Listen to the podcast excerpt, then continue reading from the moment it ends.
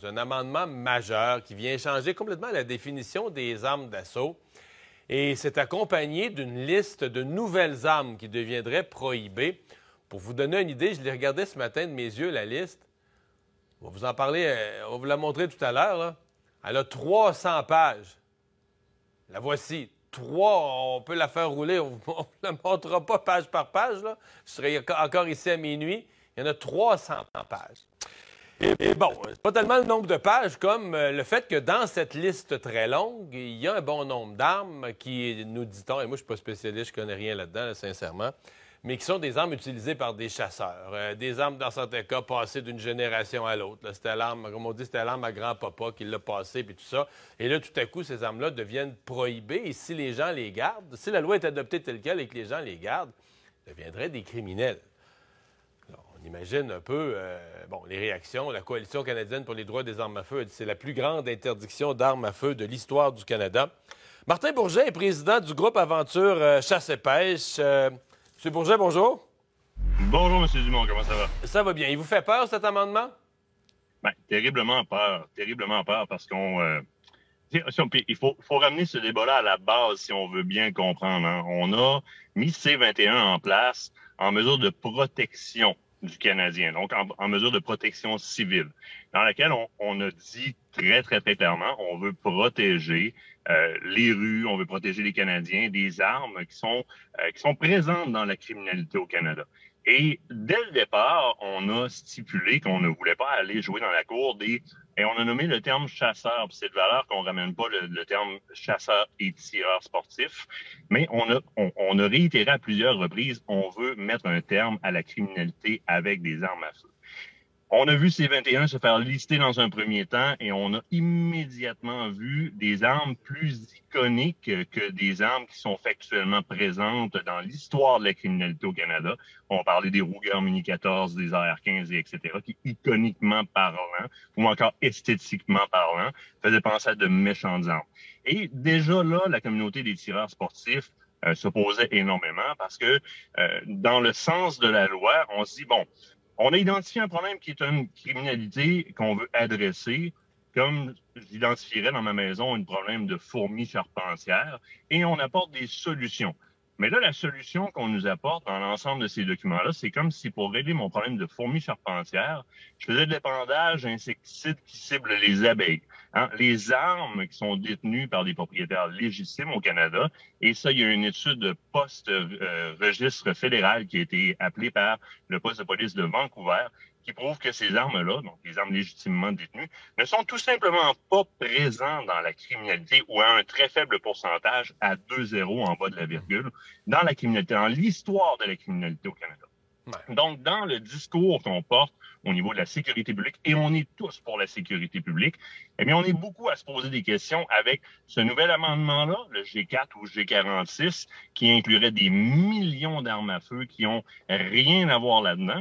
Et en partie opposée, eh on demande au gouvernement si réellement l'essence de cette loi-là, C21, c'est d'aller euh, bannir la criminalité par arme à feu. Eh bien, pourquoi on ne prend pas ces millions de dollars-là et on les investit pas dans les forces de l'ordre pour renforcer nos frontières et renforcer les forces euh, de l'ordre sur le terrain, puisque l'Association canadienne des chefs de police s'oppose à ces, à, ces mesures-là en, en, mentionnant très clairement ce ne sont pas les armes légalement détenues qui sont problématiques lorsqu'on intervient euh, dans des crimes, ce sont des armes qui sont criminalisées littéralement et ne sont pas enregistrées. Donc on est complètement à côté de la traque. Et là vient la liste que vous m'avez ben, ben Allons-y dans cette liste-là, parce que ce que j'entends dans le monde des chasseurs, ce que je lis, c'est que dans la nouvelle liste, là, là, on accroche au passage plein d'armes euh, que des chasseurs ont. Euh, on parle de quoi? Des chasseurs, des gens qui vont au canard, qui vont à la perdrix, au petit gibier en particulier. Expliquez-nous ça un peu, là. De manière générale, euh, il y a, ça, là, il y a un, non-sens énorme qui permet un peu aux chasseurs de se débattre un peu plus parce qu'ils n'étaient pas présents dans le débat depuis le début, malheureusement.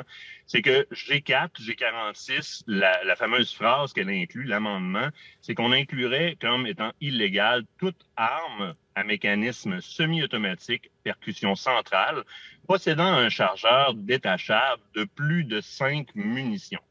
Et puis, on nous propose une première liste dans laquelle, déjà, on voit apparaître suivant cet amendement-là ou cette proposition d'amendement-là, des simples armes à verrou crosse en bois que les chasseurs utilisent. Euh, et ça nous inquiète énormément dans le sens suivant. Première des choses, là, on a des armes de chasse, on a dit qu'on toucherait jamais aux armes qui ne sont pas militarisées, hein, les armes d'assaut, dont le terme n'existe même pas au Canada, by the way. Et là, on les voit apparaître. Weatherby Mark V. On voit des Ruger Number One apparaître. Ce sont des armes à un coup. Euh, la euh, Weatherby Mark V est très inquiétante aussi dans le sens où est-ce que, et là, chasseurs, écoutez bien, et tireurs sportifs, écoutez bien. Un peu comme l'AR-15 dans la première phase de C21, on avait dit l'AR-15 et tous ses variants. Alors, on a vu tout ce qui ressemble à un AR-15, même des Deria MK12, comme euh, euh, Guy Morin disait dans son énoncé hier, d'ailleurs, le collègue Guy Morin, euh, ressemble à, un AR-15, mais est une arme de chasse utilisée pour le petit gibier, a été retirée. Eh bien là, dans le cas de la Witherby Mark V, qui est une arme, qui est une arme à verrou à un coup, qui, oui, peut être produite dans des calibres qui vont dépasser les 10 000 joules, mais qui est présente depuis des centaines d'années au Canada comme arme de chasse dans des calibres très, très, très courants. On l'indique comme cette arme-là, on la décrit, on la liste, et il y a une mention des variantes. Alors là, si on touche aux variantes de la MK12, ça veut dire que comme dans le cas de la AR-15, d'Armorite Rifle numéro 15, on ouvre la porte à lister l'ensemble des armes à verrou comme c'est le cas dans, la définition de l'amendement. Nous, allez-y. Non, mais j'allais dire, ce que là, on ne les connaît pas. Moi, j'en connais pas un modèle de tout ce que vous me dites. On ne connaît rien, nous autres. Là. Vous, vous êtes bien techniques, là, mais ce qui nous intéresse, c'est le nombre de, chasseurs. Combien de chasseurs là, qui, qui vont au petit gibier, mettons, une fois ou deux par année, qui ont cette arme-là?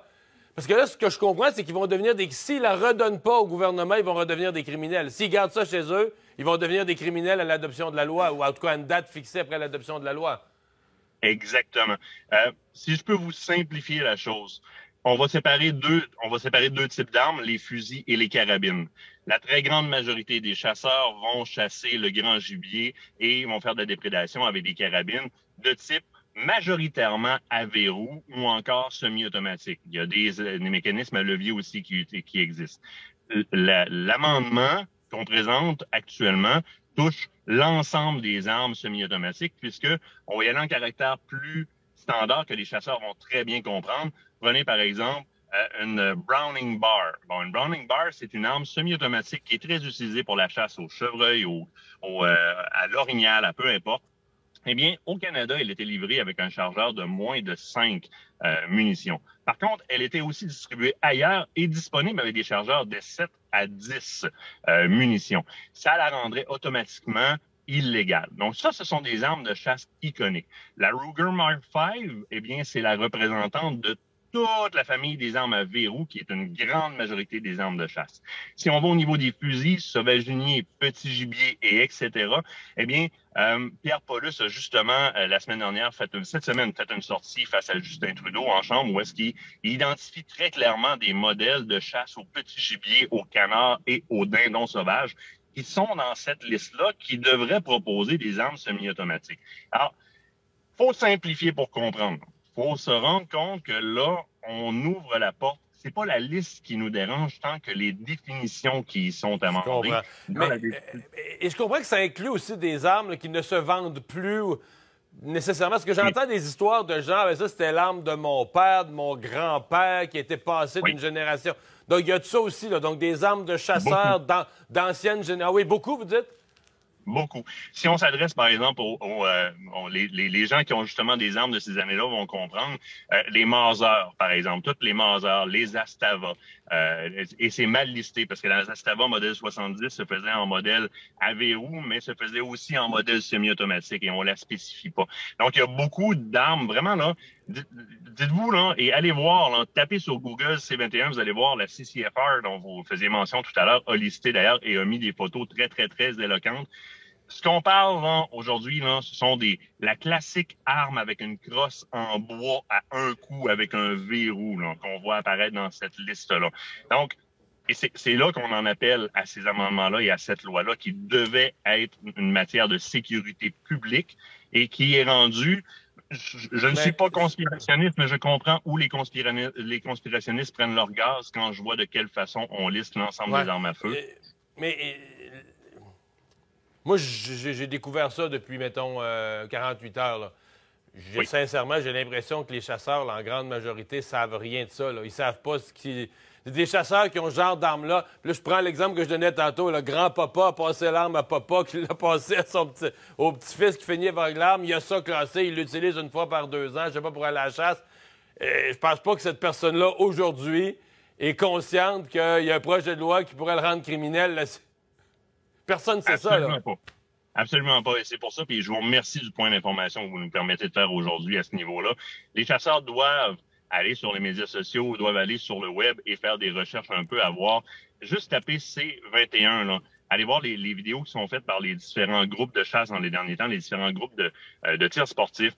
Euh, les gens que vous connaissez là, dans le milieu euh, les font les vidéos là-dessus. Il y a un manque au niveau de euh, la, excusez-moi, mais des communications là-dessus, mais en même temps, c'est, c'est pas étranger à ce qui est en train de se passer. On met des définitions qui sont très, très larges dans laquelle un chasseur qui est pas armurier ou expert en armement va rapidement faire, ben, ça touche pas mes armes. Alors, il faut interpréter ces paragraphes-là et faire, et donner l'information parce qu'en fait, si G4 et G46 passent, eh bien, ce sont des millions et des millions d'armes au Canada et des millions de propriétaires qui tombent automatiquement dans l'illégalité. Et ça, euh, oubliez pas que c'est pas euh, au code civil. on parle, on parle d'une toute autre. ça peut aller jusqu'à 10 ans d'emprisonnement. Là, là c'est d'avoir une arme illégale en sa possession, en utilisation encore pire. Et effectivement, l'information n'est pas euh, diffusée largement dans le sens qu'elle devrait l'être. On conserve encore un, un, axe de communication vers les fameuses armes qu'on appellera des armes d'assaut qui n'existent pas en présentant des mitraillettes. Ben, qui n'existent pas. Là, je vous arrête. Appelez-le comme vous voulez, on peut changer le nom, mais il y a des armes d'armée des qui, qui, qui, moi, mon avis, parce que moi, je suis pour, pour un contrôle des armes à feu. Je, veux je pense pas que tu as besoin. Quand tu restes en banlieue de Montréal, là, ben, euh, euh, t'as pas besoin de ça. T'as pas besoin d'un fusil de guerre dans ton. Mais. Non, je, comprends très, très bien votre point, puis on est dans le même sens. Si on y va dans le sens de la sécurité publique, des armes qui peuvent être problématiques, des armes qui sont militarisées, c'est tout, ben, tout, simplement dans le sens que de ce que vous venez de me dire. On veut tout simplement que ce soit clair.